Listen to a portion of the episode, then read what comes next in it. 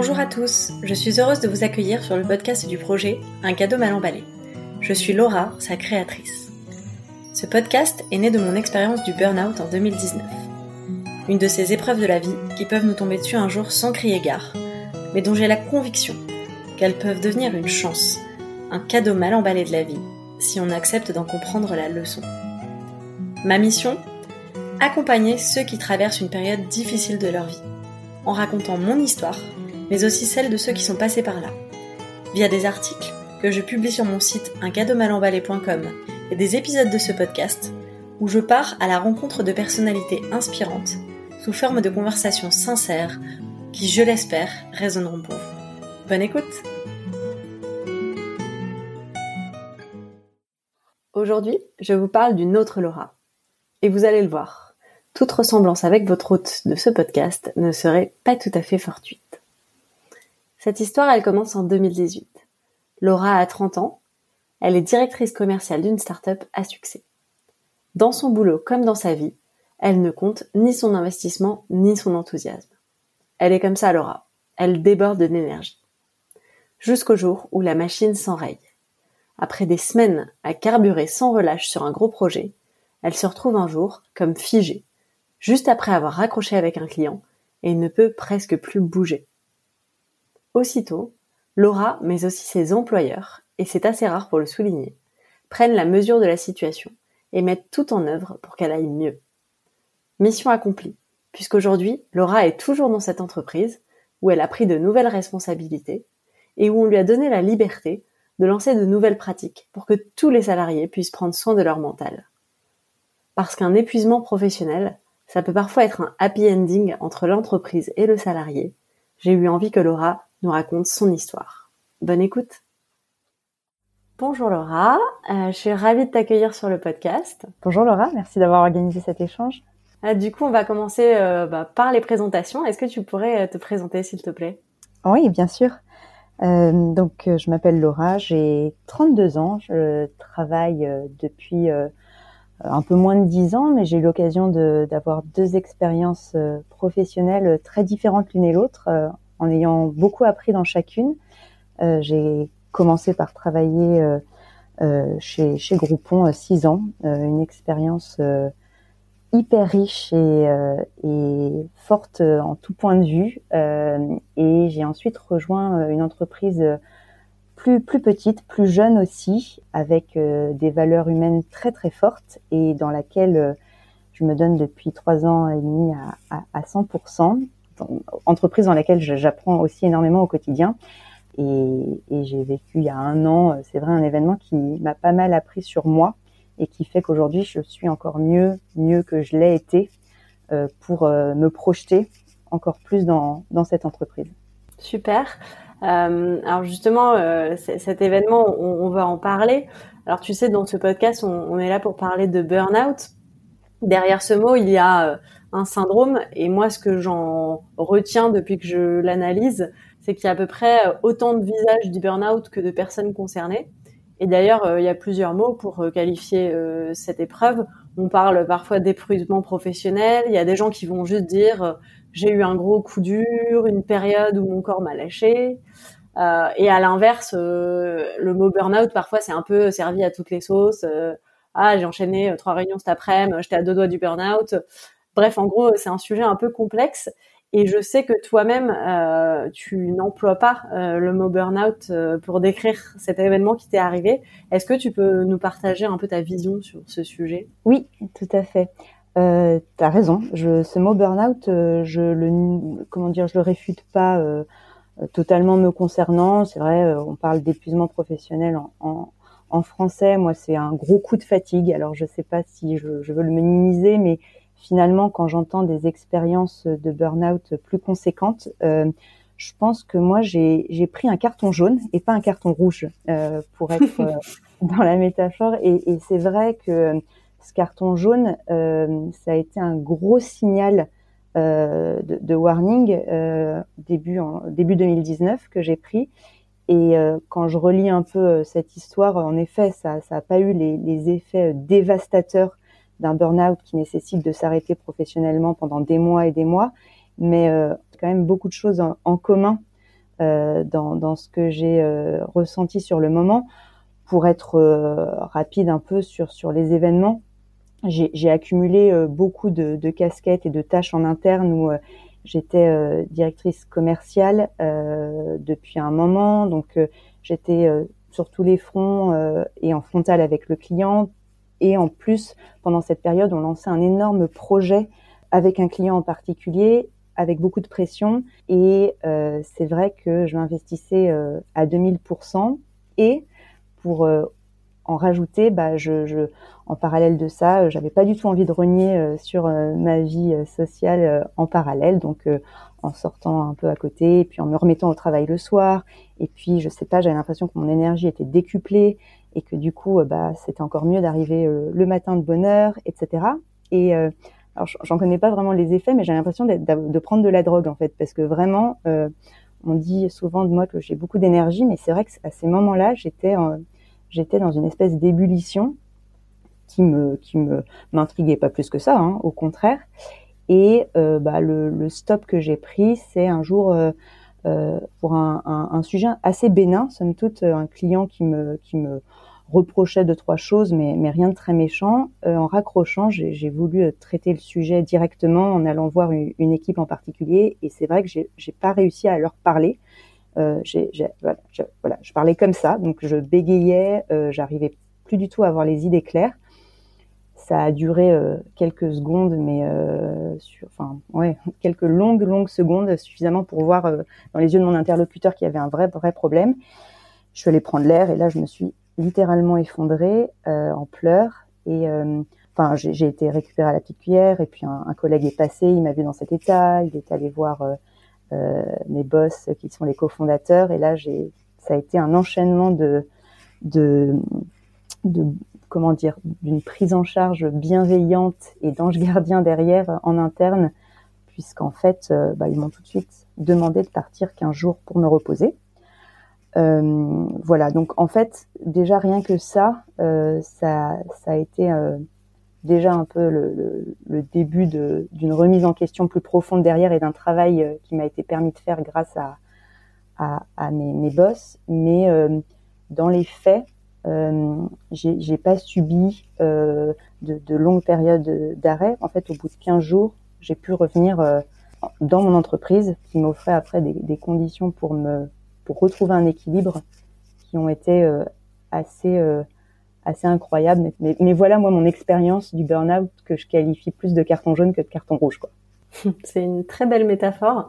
Effectivement, c'est en partie pour euh, cette, cette raison-là que j'ai eu envie de t'avoir sur le podcast parce que euh, je trouve que déjà il n'y a pas beaucoup d'histoires de gens qui retournent dans la même entreprise après et qui en plus ils font des choses assez incroyables, on va en parler. Et aussi ce que je trouve vraiment très intéressant dans ce que tu racontes, c'est qu'en fait euh, tu as réussi à t'arrêter euh, à temps, j'ai l'impression. Et moi aujourd'hui, euh, j'ai un objectif euh, de sensibilisation et de prévention. J'aimerais bien éviter à d'autres de tomber euh, aussi bas que ce que moi je suis tombée. Et pourtant, j'ai l'impression que les gens qui me contactent, honnêtement, ils sont déjà tombés et en fait, ils sont en train d'essayer de se relever parce que avant que ça nous arrive, en tout cas, c'était mon cas, on est très facilement dans le déni. On se dit, mais non, euh, ça va, euh, c'est juste un petit coup de fatigue, c'est bientôt les vacances, ça va aller, t'inquiète. Tu vois, ce truc-là de se dire, pas moi, en fait, c'est sûr que ça peut pas m'arriver. Et pourtant, euh, toi, t'as su t'arrêter quand il était encore temps Comment t'as fait pour passer de euh, je me sens pleine d'énergie et tout va bien à j'ai ces quelques secondes euh, vraiment bizarres et ça, ça suffit à être un signal euh, pour me dire que je dois m'arrêter?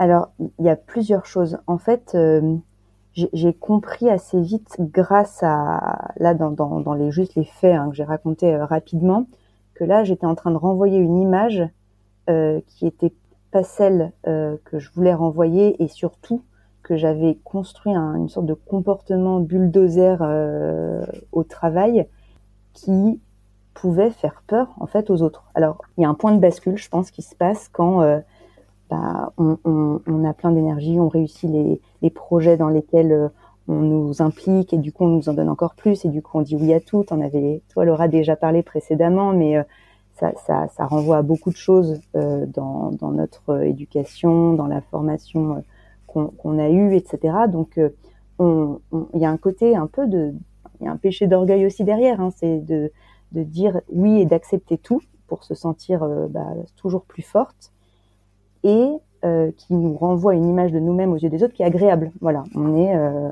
on, on, réussit.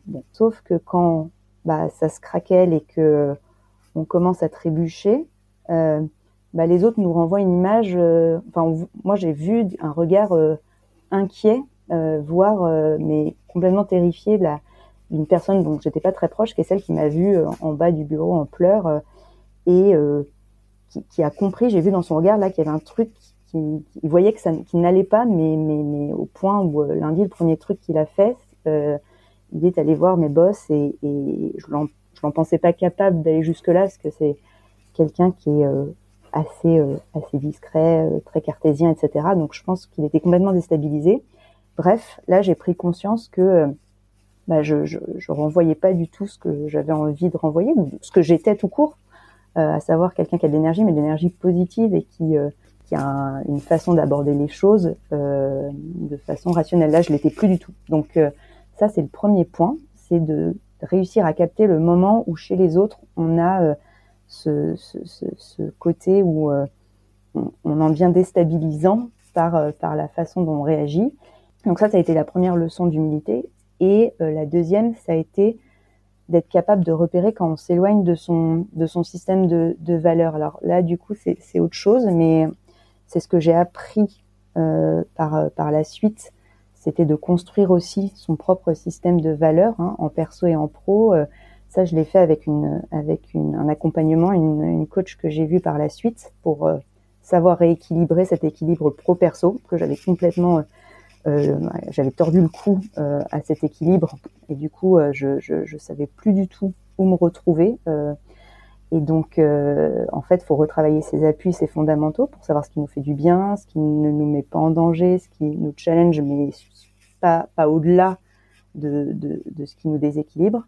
Et aujourd'hui, déjà avec le recul, enfin, un petit peu, j'ai l'impression un an après que je, je, me connais mieux. Ça, c'est le premier point. Euh, mais pour répondre à ta question sur euh, savoir s'arrêter à temps, euh, je pense vraiment que, que ça a été suffisant là, ce, ce, côté voir dans le regard des autres un peu la, la, peur de qu'est-ce qui se passe là. Elle, elle, nous fait un truc un peu bizarre, ça lui ressemble pas. Et, et puis après physiquement, enfin, j'étais quand même pas pas très bien, mais voilà. Après, c'est vrai que c'est eux qui m'ont arrêté peut-être que sans ça, je, serais, je, me serais cachée. Si la personne n'était pas passée, elle l'aurait pas vu. Enfin, avec des si, on refait un peu toute l'histoire. Et c'est vrai que je serais peut-être revenue comme une fleur le lundi. Tout ça s'est passé le vendredi.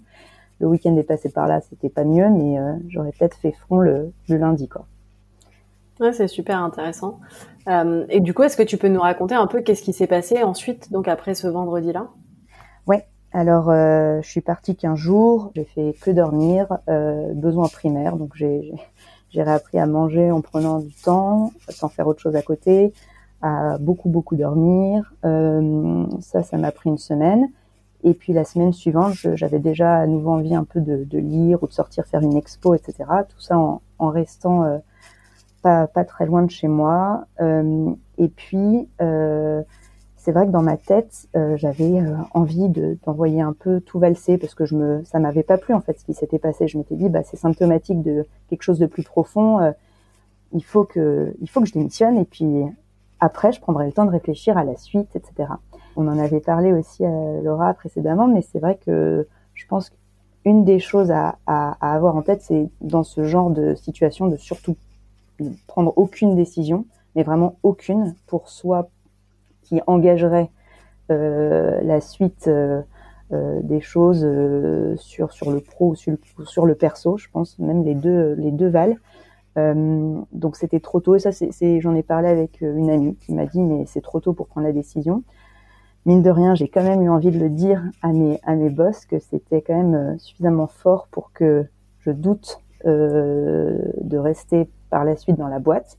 Et en fait, euh, la discussion que j'ai eue avec eux après, c'était plutôt de me dire, écoute, il y a un gros travail à faire de fond sur euh, sur euh, sur ce rééquilibre à créer pro perso. Donc on va t'accompagner, on va mettre les moyens. Donc j'ai vu toutes les semaines une sorte de psy professionnel, hein, donc une coach.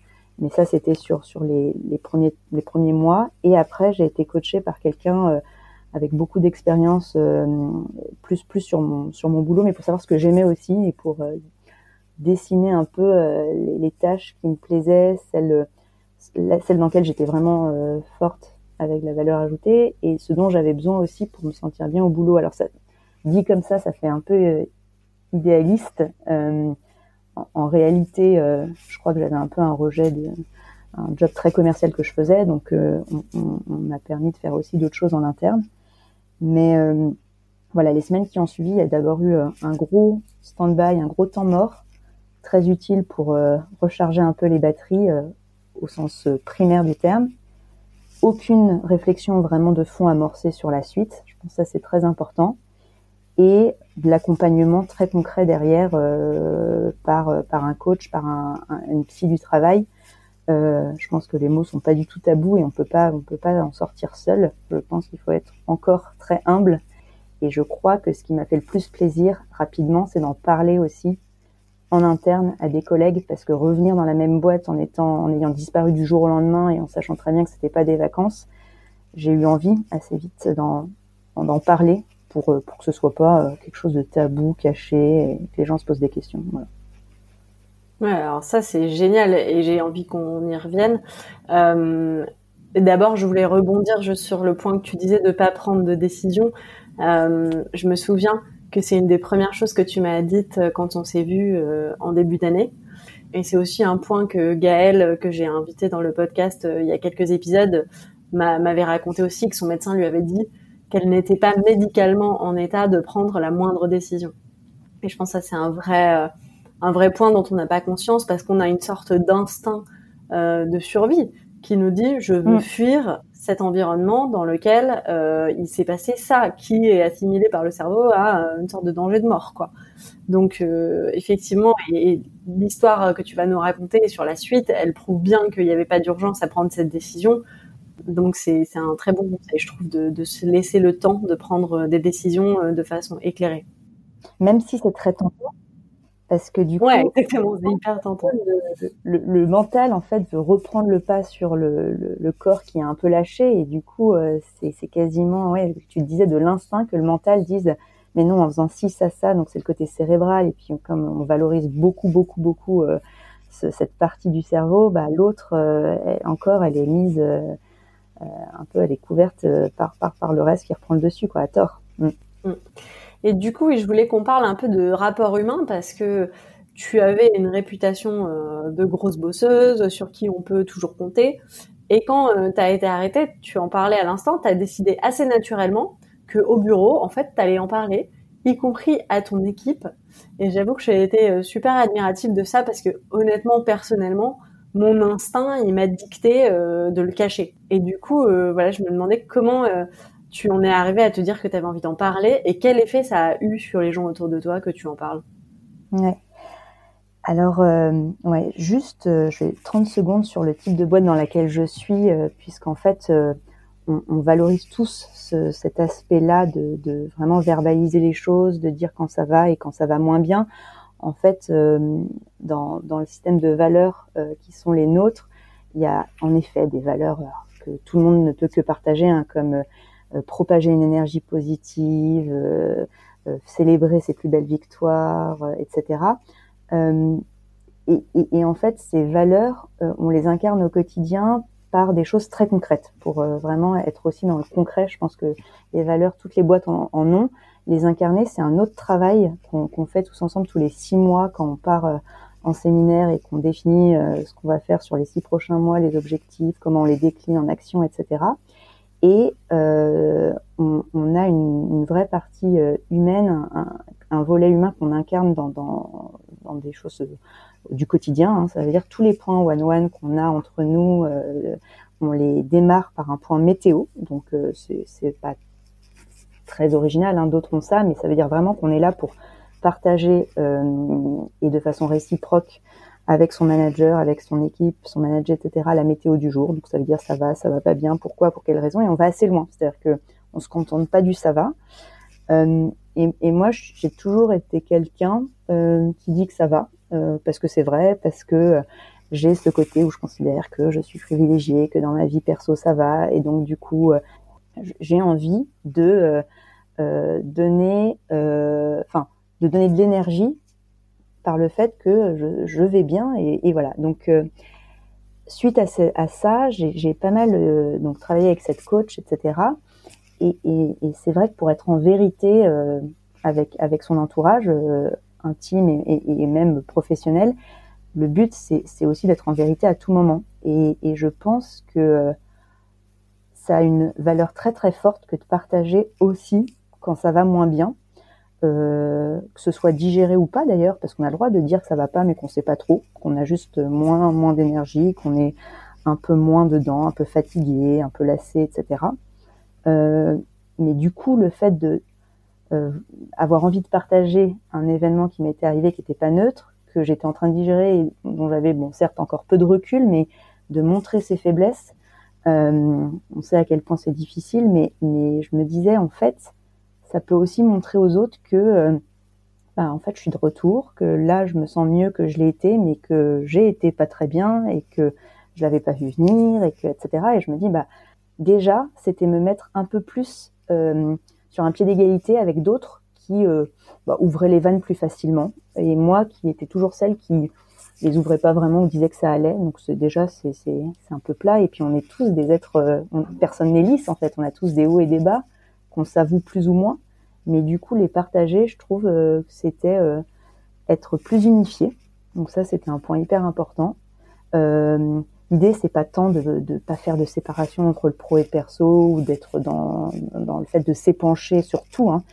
C'est simplement de trouver un équilibre qui me correspondait un peu mieux et c'était bah, de pencher un peu plus vers. Euh, je dis aussi quand ça va pas, ce que je j'avais jamais fait, on m'avait jamais appris à le faire, sans culpabiliser, sans euh, me dire que ça allait déteindre sur les autres et que du coup, bah, les autres allaient se dire que ça allait pas. Et donc euh, voilà, c'était c'était pas bien non plus euh, pour une équipe.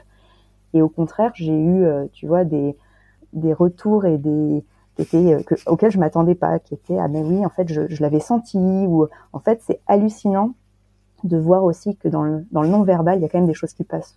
Autant les dire. ouais, c'est clair. Tu vois, c'était euh, assez. Ouais. Et du coup, euh, donc ça, c'était avec tes collègues et ton équipe. Et aussi, moi, ce que j'ai trouvé très inspirant dans ton histoire et dont j'aimerais bien que tu nous parles un petit peu plus, c'est le rôle euh, qu'ont joué tes employeurs. Parce qu'en plus, tes employeurs, euh, en l'occurrence, ils ont une trentaine d'années. Du coup, ils n'ont pas des décennies d'expérience de management et de gestion de ce genre de problématiques derrière eux. À ton avis, euh, qu'est-ce qu'ils ont bien fait? Oui. Je pense qu'ils ont bien fait, alors, plusieurs choses. La première, c'est d'être aussi euh, assez simple et humble dans le dans ce dans le traitement de ce sujet. Enfin, en gros, euh, on s'est parlé euh, pas pas de d'employeur à employé, mais j'ai une relation avec eux qui est vrai assez authentique. Donc la première chose, ça a été de me dire bah voilà, on est solidaire. Euh, pareil, on te, on, ils m'ont dit tu prends pas de décision, mais ils m'ont pas dit tu restes chez nous, on va tout faire pour que tu restes. Hein. Ils m'ont dit euh, on, va te mettre les conditions pour que tu puisses réfléchir ces prochaines semaines, ces prochains mois. Donc ça, sous-entendait euh, de m'absenter deux trois heures par semaine pour aller voir le coach dont je te parlais, de réfléchir sur faire un état des lieux des, choses qui me plaisaient en interne, des choses qui me plaisaient moins, de ce dont j'avais besoin et ce sur quoi j'avais renié ces derniers temps. Et c'est vrai que je passais moins de temps à faire des choses euh, qui m'apportait humainement. Je, passais beaucoup de temps dans l'analytique, etc., des choses que j'aime, mais, que j'avais euh, ce que j'avais fait en, trop grande quantité. Enfin voilà, on, a remis un peu les compteurs à zéro.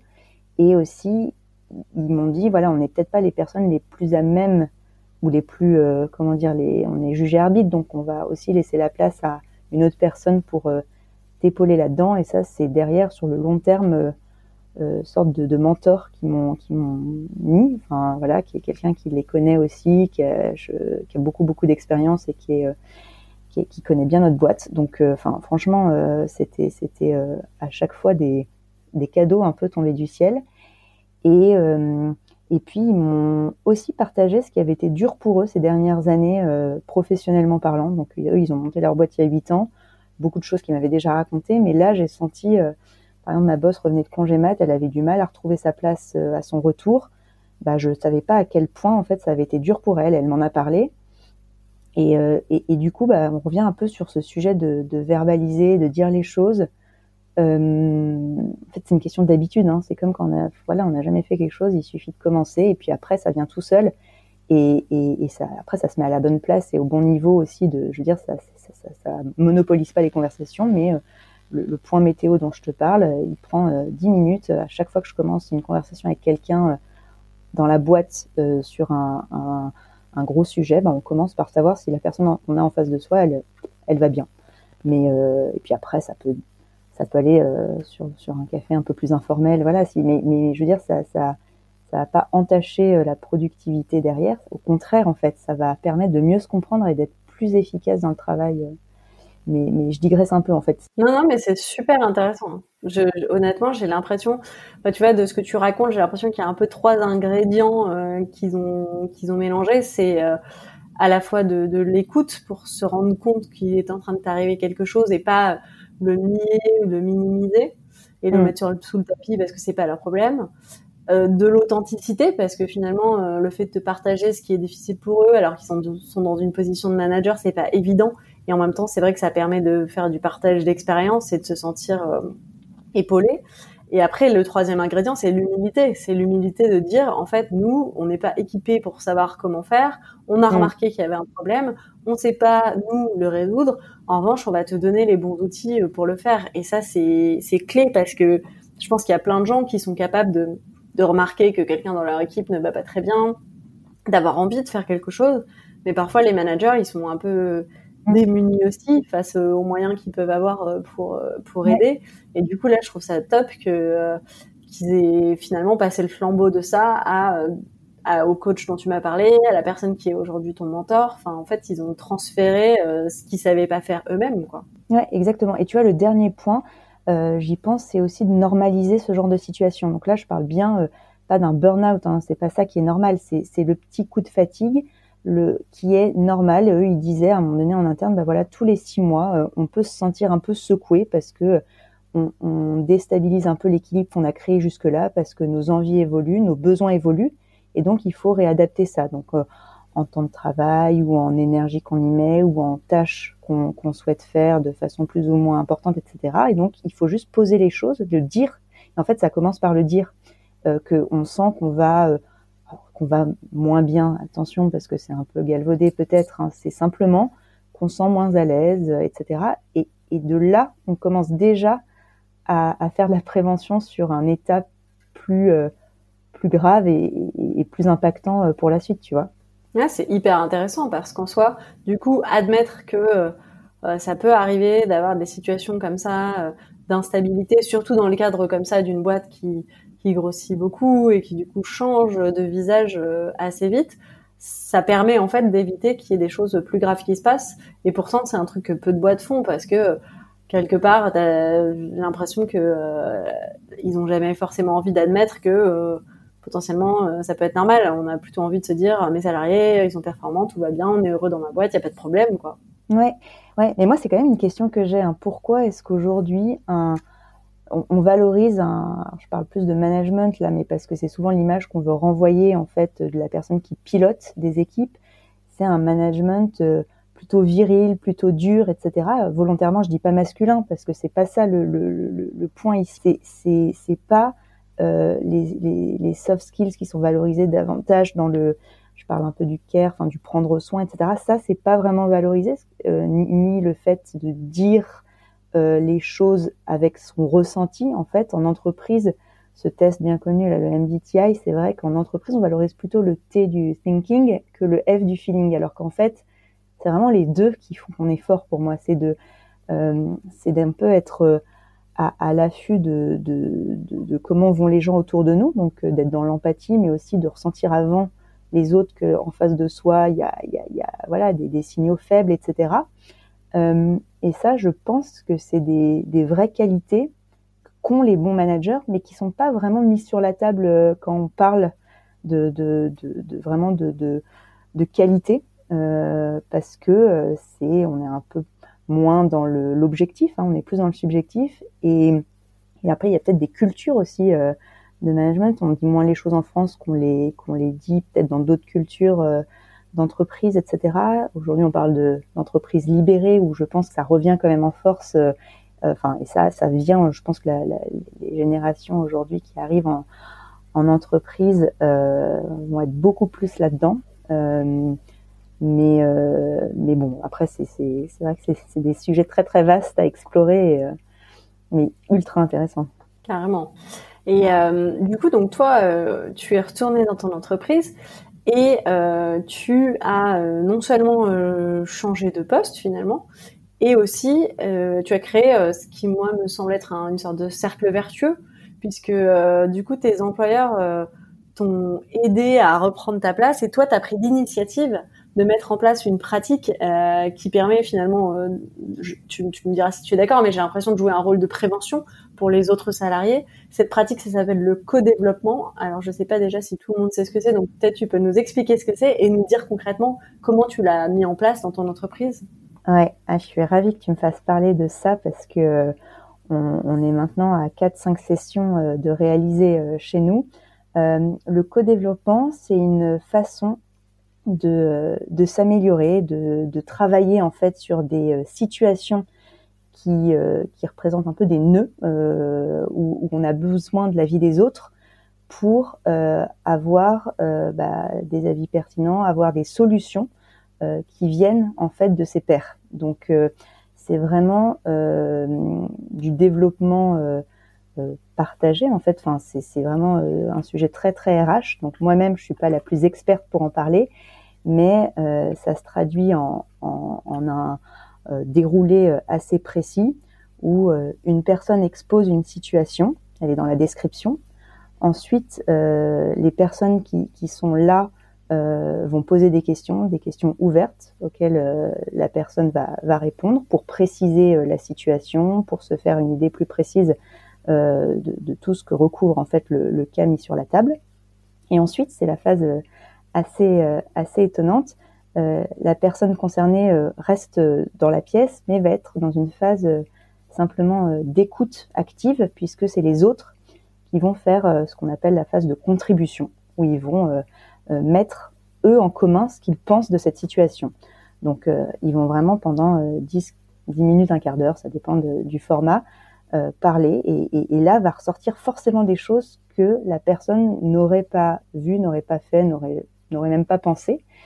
Et euh, cette phase de contribution, elle va permettre à la personne qui en écoute active de, bah, de se faire un plan d'action, en fait, de noter euh, les, éléments euh, qu'elle n'aurait pas perçus jusque-là, pour ensuite revenir dans le cercle hein, de la discussion et elle-même faire ses retours, ses, feedbacks et, se faire ce plan d'action dont, dont, je parle et le soumettre aux autres. Donc en fait, par ce donc c'est très théorique hein, jusqu'ici, mais euh, nous, en interne, euh, donc là, on l'a mis en place euh, au sein de l'équipe de, de, managers, donc sur des métiers très différents, euh, techniques, opérationnels, RH, administratifs, enfin tout, toutes les fonctions en interne. On, on, se réunit le matin, on fait ça une fois, une fois tous les deux trois mois, donc c'est assez espacé parce qu'il faut beaucoup d'énergie pour le faire, donc ça peut pas revenir trop fréquemment. On fait ça sur un horaire où on est tous très dispo, soit très tôt le matin, soit soit un peu en fin de journée quand c'est plus calme.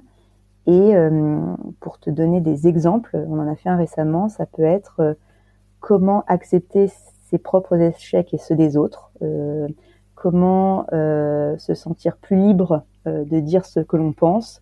Alors des choses qui vont, c'est un mix de sujets philosophiques et de, de sujets un peu un peu bateaux quand on les dit comme ça. Et en fait, derrière, on demande à la personne d'illustrer. Pourquoi est-ce qu'elle elle a ça sur la table? Pourquoi c'est quelque chose qui pas qui l'empêche de dormir, mais qui est un peu un nœud en ce moment pour elle. Et donc en fait, elle va, prendre plein de cas pour illustrer ça très concrètement. Et là, boum, ça, part en ping-pong, on rebondit, on a plein d'idées. Souvent, on démêle des choses qui n'ont plus rien à voir, mais qui, euh, sont hyper intéressantes à mettre sur la table.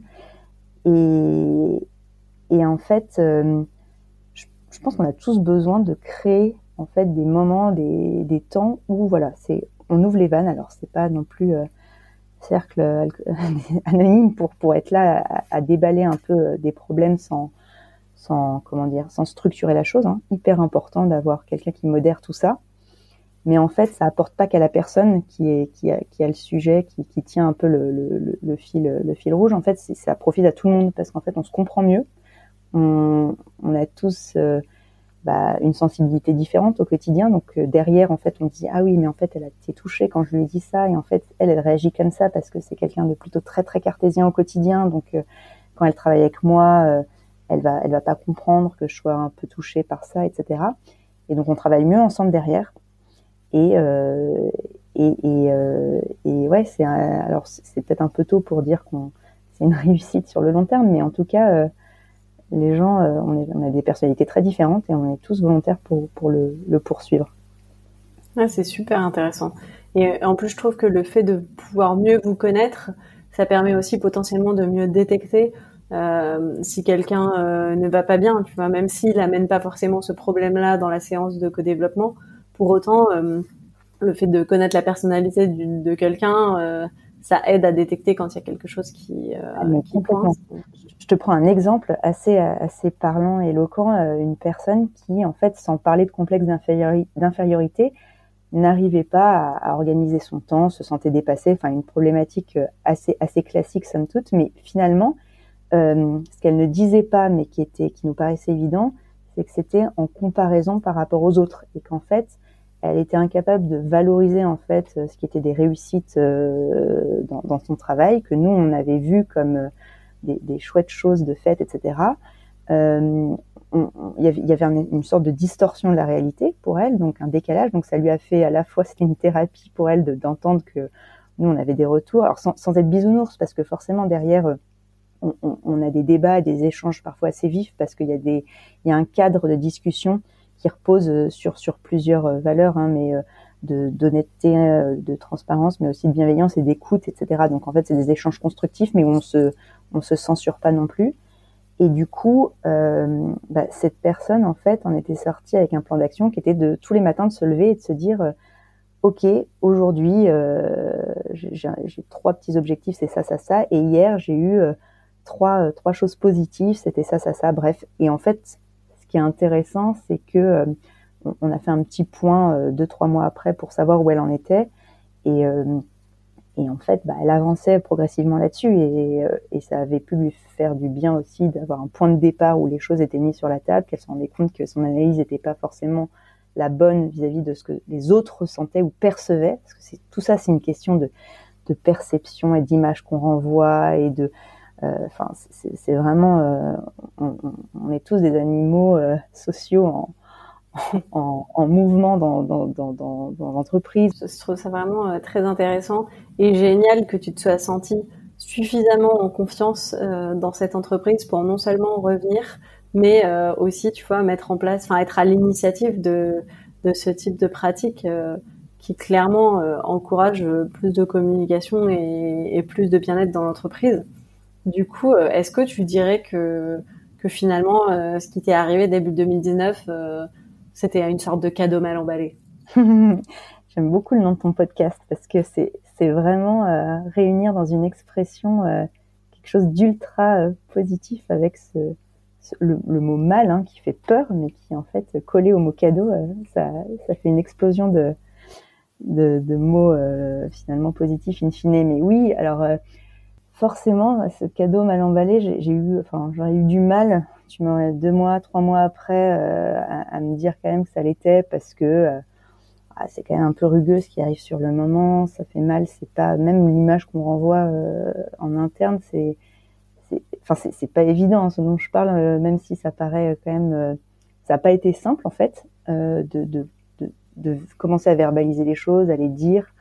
Je m'enlisais un peu au début, je, je, voulais sortir par le haut, donc derrière c'était pas forcément bien formulé, et puis puis en fait, euh, c'est de voir euh, ce que ça provoquait chez les autres, euh, qui m'a fait réaliser assez rapidement que il n'y avait pas besoin d'emballer non plus mon expérience dans quelque chose de didactique. Voilà, chute, puis je me suis relevée, du coup c'est génial, etc. En fait, il n'y avait pas besoin de vouloir faire du storytelling trop travaillé sur ces sujets-là non plus.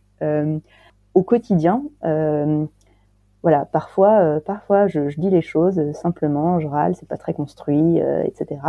Bah, en fait, en face de moi, la personne, elle peut se dire ah ouais, ça fait du bien, elle aussi, elle, est, elle peut être comme ça parfois, ok, bah et, et, et ça c'est important en fait de de renvoyer une image authentique, humaine, mais qui, qui nous qui ne nous nie pas non plus dans notre euh, dans notre chair. Enfin, c'est-à-dire que moi, ce qui me caractérise, oui, c'est l'énergie. Donc euh, ça, ça, me c'est une de mes valeurs cardinales euh, d'être positive. Donc, bah, je peux bien euh, de temps en temps admettre que je ne le suis pas. Euh, ça ne fait pas de moi quelqu'un qui qui serait négatif. Donc donc c'était aussi passer par là pour pour dire les choses.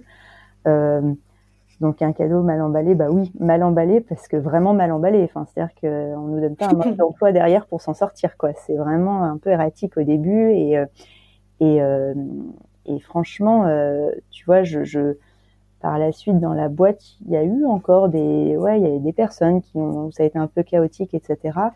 Mais facilité de de d'en parler et, bienveillance aussi pour que la personne se sente à l'aise. donc je pense vraiment que l'aspect prévention euh, qui, est, qui, est, ton cheval de bataille aujourd'hui, il a, il a tout son sens parce que euh, c'est délier les langues, euh, dédramatiser le fait de se sentir un peu moins bien, de le verbaliser. Ouais, et s'autoriser à à pas être parfaite, quoi. En fait, c'est vrai que ça, c'est on se dit tellement que c'est que c'est ce que les autres attendent aussi. En fait, euh, pas forcément. Les autres attendent pas de nous qu'on soit parfaite. Et le fait de s'autoriser à dire qu'on l'est pas, ça autorise les autres à se dire qu'ils le sont pas.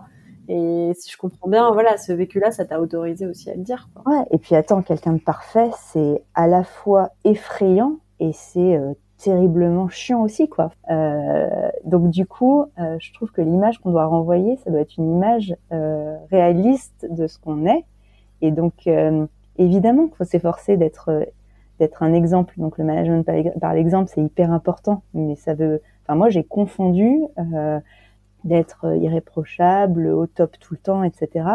Mais on en avait parlé. Moi, je, première chose que la coach m'a dit, c'était que ça faisait peur aussi de, s'astreindre à ça et du coup de, verrouiller euh, beaucoup de choses par ailleurs. Et du coup, la les personnes en face de nous, elles se disent mais ok, la, barre est haute et, et c'est pas du tout pour lancer des fleurs. C'est juste qu'en fait, c'est une c'est une réalité qui est faussée. Enfin, c'est pas c'est pas vrai puisque derrière, en fait, ça s'écroule euh, six mois après. Bah, c'était bien beau de, de, de s'efforcer à tout ça pour ça, quoi. ouais, très intéressant. Et du coup, aujourd'hui, qu'est-ce que tu fais pour, euh, enfin, je sais pas d'ailleurs, est-ce que tu as peur que potentiellement ça puisse te réarriver? Et qu'est-ce que tu fais pour, euh, quels sont un peu tes garde-fous pour pas que ça te réarrive? Ouais. Euh, oui, régulièrement, euh, j'ai peur que j'ai peur de m'éloigner euh, de, de, ce dont j'ai envie euh, pour moi, pour euh, pour me sentir bien. Donc pour pour l'éviter, bah déjà le fait de, de, de, dire plus les choses, de moins me censurer, je sens que je dégoupille assez. Enfin, ça, ça tu vois, l'effet cocotte minute, euh, il est pas là en fait, parce que du coup, euh, bah, je, je, je, filtre beaucoup moins. Euh, je communique plus sur mes envies euh, sans présager de ce que vont penser les autres aussi. Il y avait ce sujet-là, c'est-à-dire que euh, c'est important, notamment pour mes boss qui connaissent assez tôt ce dont j'ai envie. Tu vois, je, je vais bosser à 90%, donc un vendredi sur deux, bah, j'en avais envie depuis très longtemps. C'est sorti et en fait ça a été hyper bien reçu.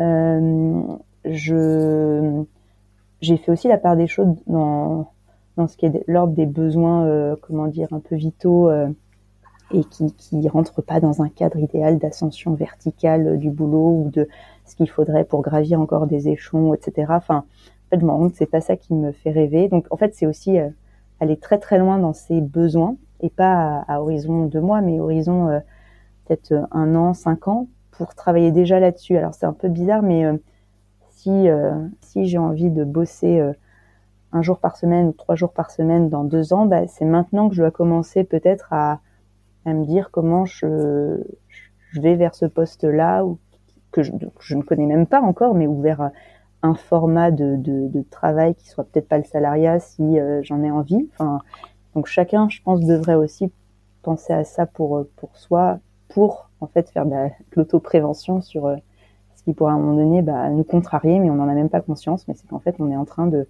se s'éloigner de ce dont on a envie. Et, et, du coup, je, c'est vrai que je bosse moins qu'avant, mais en fait, c'est pas du tout perceptible. Enfin, en fait, j'en ai parlé en interne aussi. C'est complet, c'est pas du tout tabou. Euh, je bosse moins. Euh, je le soir, je rebosse pas. Je, je m'arrête assez tôt parce que je suis pas efficace après euh, après 18 heures, etc. En revanche, je sais que je suis très efficace le matin, donc j'arrive une heure avant tout le monde. Ça, ça marche très bien. Et puis, j'ai besoin de faire de l'informel, de bosser, de parler avec les gens d'autres choses. Donc, oui, je fais une grosse pause déj parce que j'aime bien le moment du café avec tout le monde. Et ça, en fait, ça, il n'y a pas que moi que ça nourrit, mais ça nourrit aussi les, autres, je pense. Et, voilà.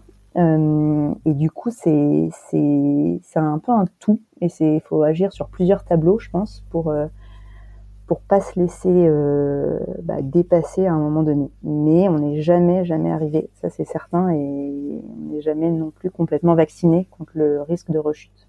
on peut y travailler.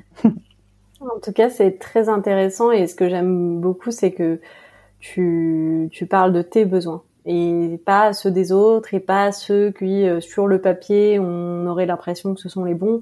En fait, voilà, toi tu fonctionnes comme ça et euh, tu te construis euh, la vie qui te convient avec ça. et je trouve que c'est très puissant de réussir à mettre le doigt là-dessus et à verbaliser. J'ai l'impression que c'est très égoïste quand je t'écoute parce que je me dis mince, je donne une image peut-être euh, d'être centré sur soi, mais pourtant je sais que c'est pas le cas. Je pense juste que c'est essentiel pour euh, en fait apporter aux autres derrière, tu vois. Si c'est moi, c'est ce à quoi j'aspire. Euh, mais du coup, euh, c'est impossible, c'est littéralement impossible si en fait tu connais pas tes, tes besoins ou tes limites, tu vois. Et moi, je les connais pas. Bah, justement, ça pour moi, c'est, je suis complètement d'accord avec toi. Pour moi, c'est pas égoïste, c'est, c'est logique. Et tu sais, c'est un peu l'image du masque à oxygène en avion c'est qu'en fait, il faut commencer par soi parce que sinon, tu peux pas aider les autres. Parce que forcément, si tu t'évanouis parce que tu as inhalé de la fumée, bah, tu vas pas aider les gens autour de toi. Et du coup, c'est pas du tout instinctif euh, chez la plupart d'entre nous. Mais en réalité, euh, commencer par, euh, par connaître tes besoins et y répondre, c'est la meilleure façon que tu peux trouver de te mettre ensuite au service des autres et de pouvoir les aider. Quoi. Ouais, complètement. Mais tu vois, il n'y a, y a, pas de méthode. Enfin, il y a personne qui te dit qu'à un moment donné, il y a un travail à faire qui est d'aller chercher tes besoins, de creuser, de te sonder, d'aller assez loin. Enfin, parce que je veux dire, à, à 20 ans, c'est pas les mêmes qu'à 25 ou 30. Euh, on n'est pas construit à 20, on l'est pas pour autant à 25 ou 30 totalement, mais on se connaît mieux, ça c'est certain. Du coup, je trouve que c'est une période très très charnière, euh, euh, celle des premières années professionnelles, parce que je pense, alors ça, tu auras plus de recul que moi, mais que souvent les burn-out, ils peuvent arriver, euh, bon, à tout moment, c'est certain, mais euh, peut-être peut-être un peu plus à 25-35 euh, qu'après qu'après 50, je sais pas. Eh ben écoute, je, je pense que ça c'est en train de en pleine mutation en fait. Je pense que euh, jusqu'à présent, moi j'avais surtout entendu des gens euh, qui étaient plutôt plus âgés que nous, et ça a été un autre de, des, des sujets qui m'a fait culpabiliser en me disant j'ai pas tenu assez longtemps, j'ai craqué avant les autres. Euh, en fait, je pense qu'il y a quand même beaucoup de gens de notre génération euh, à qui c'est en train d'arriver parce que euh, et je crois finalement que c'est positif, que c'est en fait on, on se questionne peut-être un peu plus que euh, ne le faisait la génération d'avant sur notre bien-être, nos, nos, envies dans notre vie, le sens qu'on a envie de mettre dans notre vie. Et finalement, aujourd'hui, moi, c'est pour ça que j'appelle ça un cadeau mal emballé, c'est que en fait, aujourd'hui, heureusement, il me reste 35 euh, ans à bosser, euh, peut-être 60 ans à vivre. eh ben, j'ai de la chance parce que je, me, ça m'a permis de me réaligner et donc de commencer à explorer, mais dans une nouvelle euh, direction. Oui, oui, c'est certain. C'est marrant quand je t'entends parce que j'ai l'impression, tu vois, que c'est, enfin, évidemment, c'est un éternel recommencement et que on, est peut-être en train de rentrer dans des considérations. C'est très lié au psyché, tu vois, et donc du coup, c'est, euh, ça, ne peut être que complexe, mais que ça serait beaucoup. Enfin, la vie est belle grâce à ça. C'est-à-dire que si on était tous euh, moule, enfin dans, le même moule, qu'on avait tous une façon de, se décoder soi ou de décoder les autres, euh, ça serait beaucoup plus facile, mais tellement plus ennuyant aussi. Donc, euh, en ça, c'est aussi un cadeau mal emballé, mais un cadeau, quoi, de, que, que, d'être autant complexe euh, à démêler pour pour arriver à un état et un équilibre qui, qui, qui, nous, qui nous remplissent de façon positive et joyeuse tous les jours. Quoi. Mm. Mm. Euh, j'ai une dernière question pour toi. Est-ce qu'il y a un contenu, alors ça peut être euh, ce que tu veux, un livre, un film, un podcast, euh, qui t'a marqué, voire qui a changé ta vie? Oui, il y a alors, c'est une, une fable écrite qui est l'histoire d'un homme au, au, masque. Alors, je, je, je, vais la résumer très mal ici et je te, je te l'enverrai. Euh, ma psy, tu la connais? Non. Bon, c'est très simple, mais c'est un homme qui se levait tous les matins en enfilant un masque qui lui permettait d'avoir toujours, euh, bah, de contrôler, dans le contrôle, puisqu'il affichait toujours le, même masque et qui, euh, du coup, n'avait aucune sensibilité euh, à l'extérieur puisqu'il avait ce masque. Et qu'en fait, un, matin, on lui a volé son masque, il est sorti sans. Et, et en fait, quelqu'un a réussi à lui toucher le visage et il a ressenti pour la première fois la douceur d'une main posée sur son visage. Et, en fait, euh, bon, elle est beaucoup plus euh, jolie à lire, mais euh, le message derrière, c'est qu'en fait, bah, on a on a plus à gagner à prendre le risque de, bah, moi, dans ce que je t'ai un peu raconté, c'est de verbaliser, de dire les choses, qu'à essayer de, de, le masquer, euh, parce que derrière les fruits qu'on peut en récolter, euh, bah, ils sont inconnus tant qu'on les sait pas, mais ils sont quand même très très beaux à, à découvrir.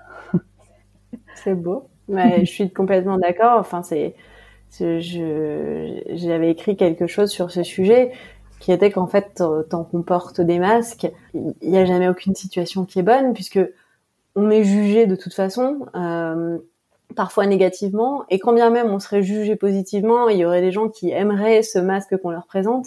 Au fond de nous, on sait que c'est un masque. Et donc on n'est même pas vraiment rassuré puisqu'on sait qu'on n'est pas en train de présenter euh, son vrai visage. Bah, du coup, j'ai rien à perdre à montrer qui je suis vraiment, puisque de toute façon, je serai aussi jugée. Je, je serai jugée aimée, en fait. Aimée euh, pour, pour ce que je suis et pas aimée pour le masque que je présente en société. Exactement. Bah, c'est, oui, tu le résumes très très bien. Bah, merci beaucoup. Je veux bien que tu m'envoies. Je, je, rajouterai le lien de la fable euh, dans les, dans les commentaires de l'épisode. Avec plaisir. Et puis, euh, voilà. Merci beaucoup, Laura. Je te remercie, Laura. Merci à toi. Merci d'avoir écouté cet épisode. Si vous l'avez aimé, abonnez-vous au podcast sur votre plateforme d'écoute préférée pour ne rater aucun épisode.